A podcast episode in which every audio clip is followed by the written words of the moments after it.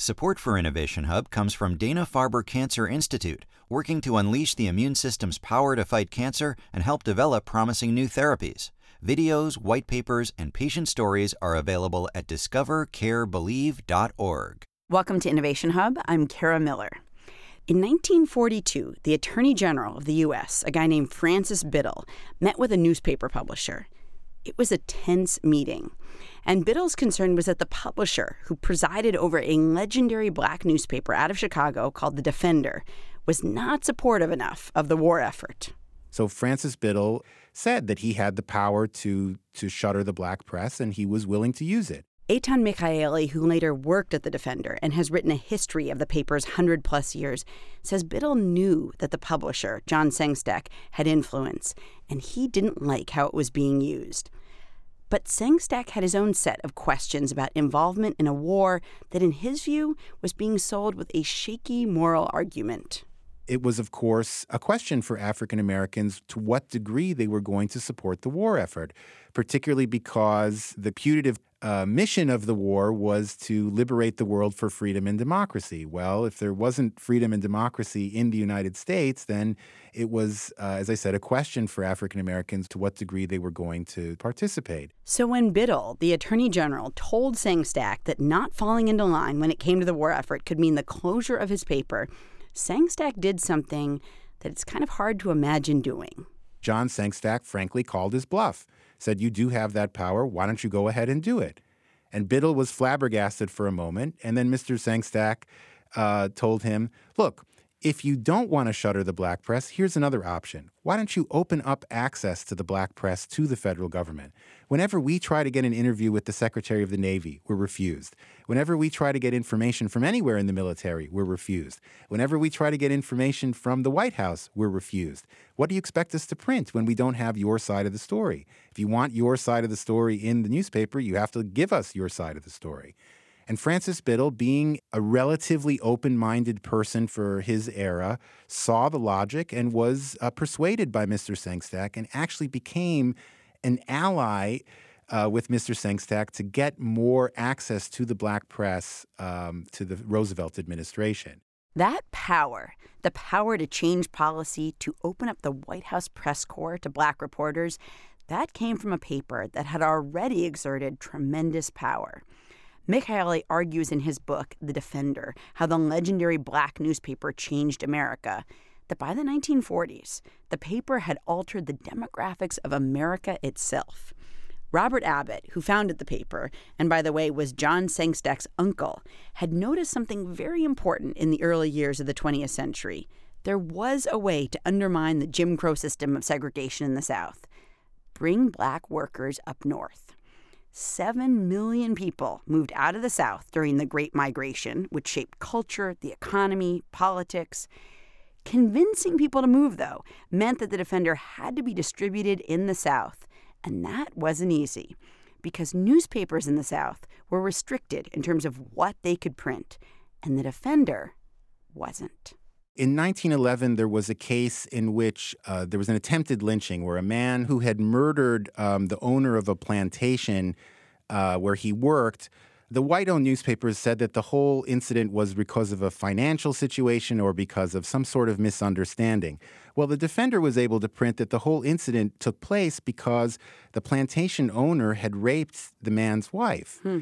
A, you know, rape, frankly, did not occur in the white owned uh, newspapers. There was always a misunderstanding. There was always some sort of financial um, situation. There was always something kind of murky and mysterious about why these kinds of incidents took place. And it was never the case that a white person had uh, raped an African American woman. So when the defender printed details like that, it of course uh, rang true to its readers and frankly uh, was able to uh, make sense of all the, the atrocities that took place. So the defender, um, by printing these kinds of stories, was able to establish itself as a voice of integrity, as a voice of veracity, and a voice that could be trusted. When then the editorial side of the newspaper began to tell people, you should come to the North, people listened because they trusted what was there on the news page. Was there ever a time when people in the South or in the North said, listen, I mean, this paper is getting too honest, frankly, about what's happening. We've got to shut it down. Oh, there were multiple efforts to shutter the Defender throughout the South. Um, the incident that I mentioned in 1911, in that case, the Southern uh, authorities from from the town that was being reported on, it was the town of Washington, Georgia, uh, were so upset that the Defender um, printed the truth about what had happened that they said that uh, if what the defender has printed, and this is the Atlanta, they reported in the Atlanta Constitution and the Atlanta, Georgia, and, and News, hmm. um, and they reported that the people of these of the town of Washington, Georgia, were so upset by by what they had read in the Defender, and they said that if if what the defender wrote was true, this was uh, a strike against the honor and integrity of the entire South, the entire white South. Hmm. So as a result, they sent Pinkerton detectives up to Chicago to arrest Robert Abbott. But by this time, the, the community in Chicago, the African American community in Chicago, was 40,000 people strong. They had their own National Guard unit, their own African American police officers, their own elected officials. Hmm. And frankly, there was no way that two Pinkerton detectives, equipped only with a warrant from the state of Georgia, hmm. were going to uh, overcome hmm. that kind of infrastructure. And Robert Abbott was able to call on a prominent attorney and a prominent physician and other prominent citizens of, of Chicago to come and assist him and, and, and chase the Pinkerton uh, detectives away. You're listening to Innovation Hub. I'm Kara Miller talking to Eitan Michaeli, author of The Defender How the Legendary Black Newspaper Changed America. I mentioned uh, getting black reporters into the White House press corps. It was not long before The Defender was taking on very big national issues like integrating the military. And that wasn't just important uh, for the military, but it was kind of this cultural marker for all sorts of integration that was uh, yet to come. Uh, of course, this was uh, we have to we have to go back in time a little bit to the way people thought back then, and so the ability to fight in war was an issue of manliness. It was an issue of maturity, and the ability to fight for one's country was was an honor, but it was also a mark of uh, your citizenship. So African Americans, since the Revolutionary War, it has to be said, had fought for the right to fight alongside their white compatriots there were segregated African American units, usually led by white officers. And in 1948, with Harry Truman running for his first term as the elected president of the United States, uh, Harry Truman came to John Sengstacke and asked for his endorsement. And Mr. Sengstacke was in a very strong position to say, well, if you want the support of the black press and in particular the Chicago Defender, you're going to have to do something dramatic to win over African American voters. And that dramatic action was determined to be, or Mr. Sengstacke determined that to be, an executive order to integrate the U.S. Armed Forces, mm. which President Truman did issue just a few weeks before the election. And he also created a commission to effect the integration of the armed forces and made Mr. Sengstacke a member of that commission. Uh, did Truman was that like a, a, real push and he didn't want to do it or was he was he you know uh, kind of on board and like okay i understand i'll do it no problem oh it was it was a hard fought negotiation okay. but uh, uh, frankly uh, uh, mr sengstacke had um, had leverage there because the African American vote was essential. If you look at the electoral results, or the election results from 1948, the African American community in Illinois and Ohio was absolutely decisive hmm. in in the in the results. If you look at if you know the famous um, Dewey defeats Truman headline. I do. And uh, there's a great picture yes. of Truman holding up that paper with like a huge smile on his face because obviously they got it wrong. Well, that's right. And now that was a copy of the Chicago Tribune. And while unfortunate, the editor of the Tribune that that had to make a decision that evening as mm. as his deadline was approaching. He looked at the the exit polls. He looked at the initial uh, results of, of uh, the, the polls that were coming in. And he said, well, unless the African American community comes out in unprecedented numbers for Harry Truman, which seemed unlikely com- as compared with Franklin Roosevelt, there's no way that, that, uh, the Truman can win Illinois. And if he loses Illinois, he won't win the country. Hmm. So the, the Tribune editor made what, what I would describe as an educated guess Um, the one piece of information that he did not have was that John Sengstacke and Congressman Bill Dawson, the the uh, then one of two African American congressmen in the United States, had spent weeks before the election barnstorming around the country to try to uh, uh, uh, generate enthusiasm among African American voters. So that unprecedented turnout for Truman from uh, the African American community was very much the result mm. of, of John Sengstacke's direct efforts, which the editor of the Tribune um, uh, was not privy to. Mm. So I, don't want to talk about the defender without mentioning uh, Barack Obama. Uh, you okay. write about Obama walking into the offices of this newspaper. He's hmm. running for the House of Representatives his suit is worn. People are kind of like, yes. "What's up with this guy?" Um, he does not win the the uh, race for the House of Representatives. In fact, he's crushed. Um, how did this newspaper influence, change, intersect sort of the the career of uh, of, of Barack Obama? So Barack Obama at that in that race was a state senator, and he was a state senator who was not from Chicago uh, did not have a, a, history here or a pedigree here. So there was a lot of resentment toward Barack Obama, even um, though he was an elected official. And when he ran for Congress, and this is now in 2000, he ran against Bobby Rush, who was a former Black Panther, yeah. was the one who discovered the bloody and bullet-riddled apartment where Fred Hampton uh, had been killed by Chicago police. So Bobby Rush was part of the firmament of Chicago, and it was um, an audacious move, to say the least, uh, for Barack Obama to go after him at that time.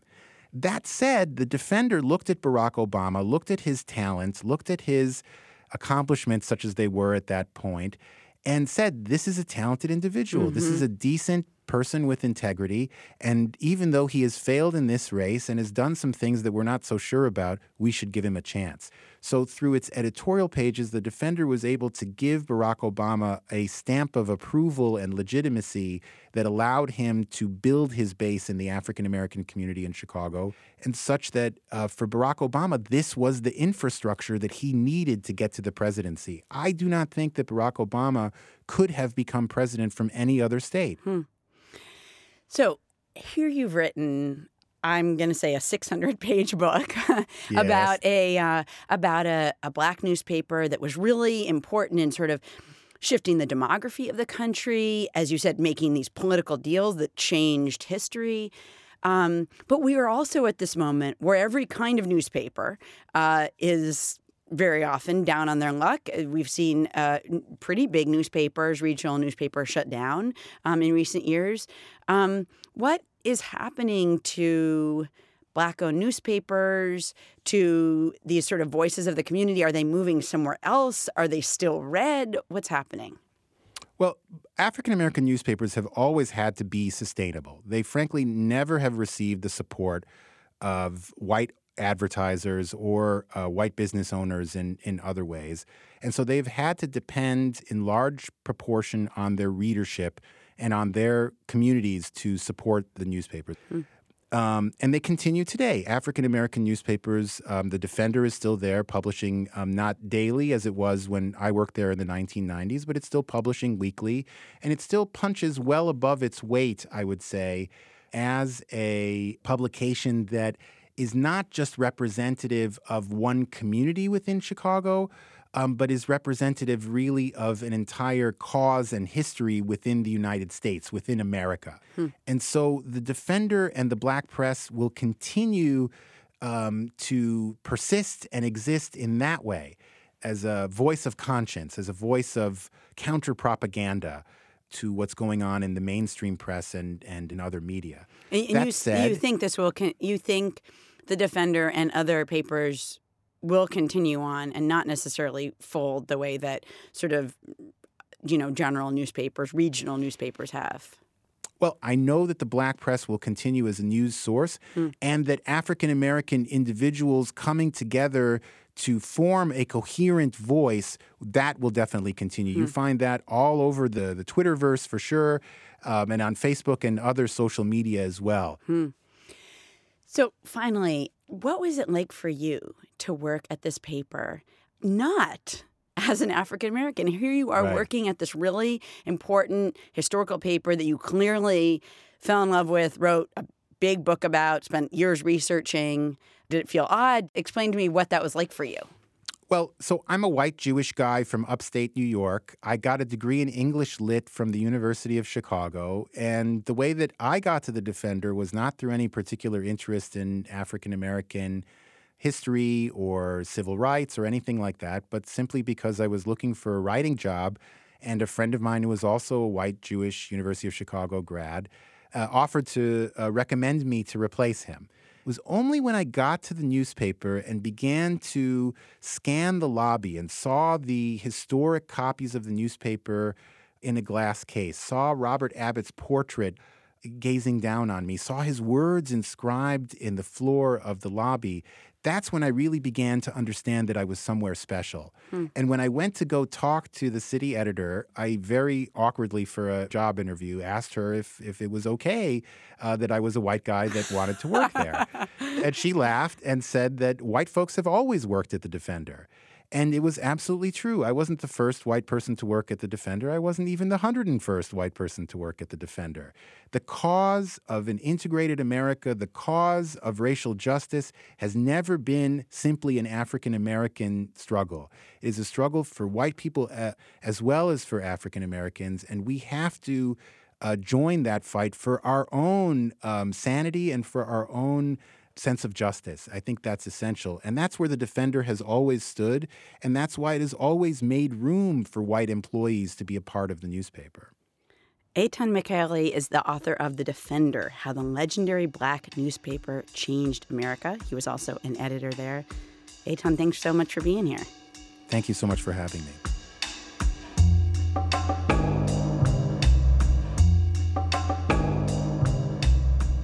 Photojournalist Bobby Abbott Sengstacke was the last Sengstacke to serve as editor of the Chicago Defender, and he died just a few weeks ago. You can check out some of his photographs online at innovationhub.org.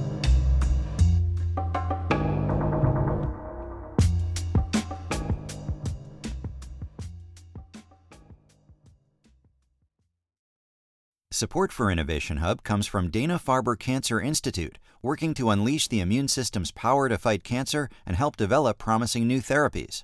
Videos, white papers, and patient stories are available at discovercarebelieve.org.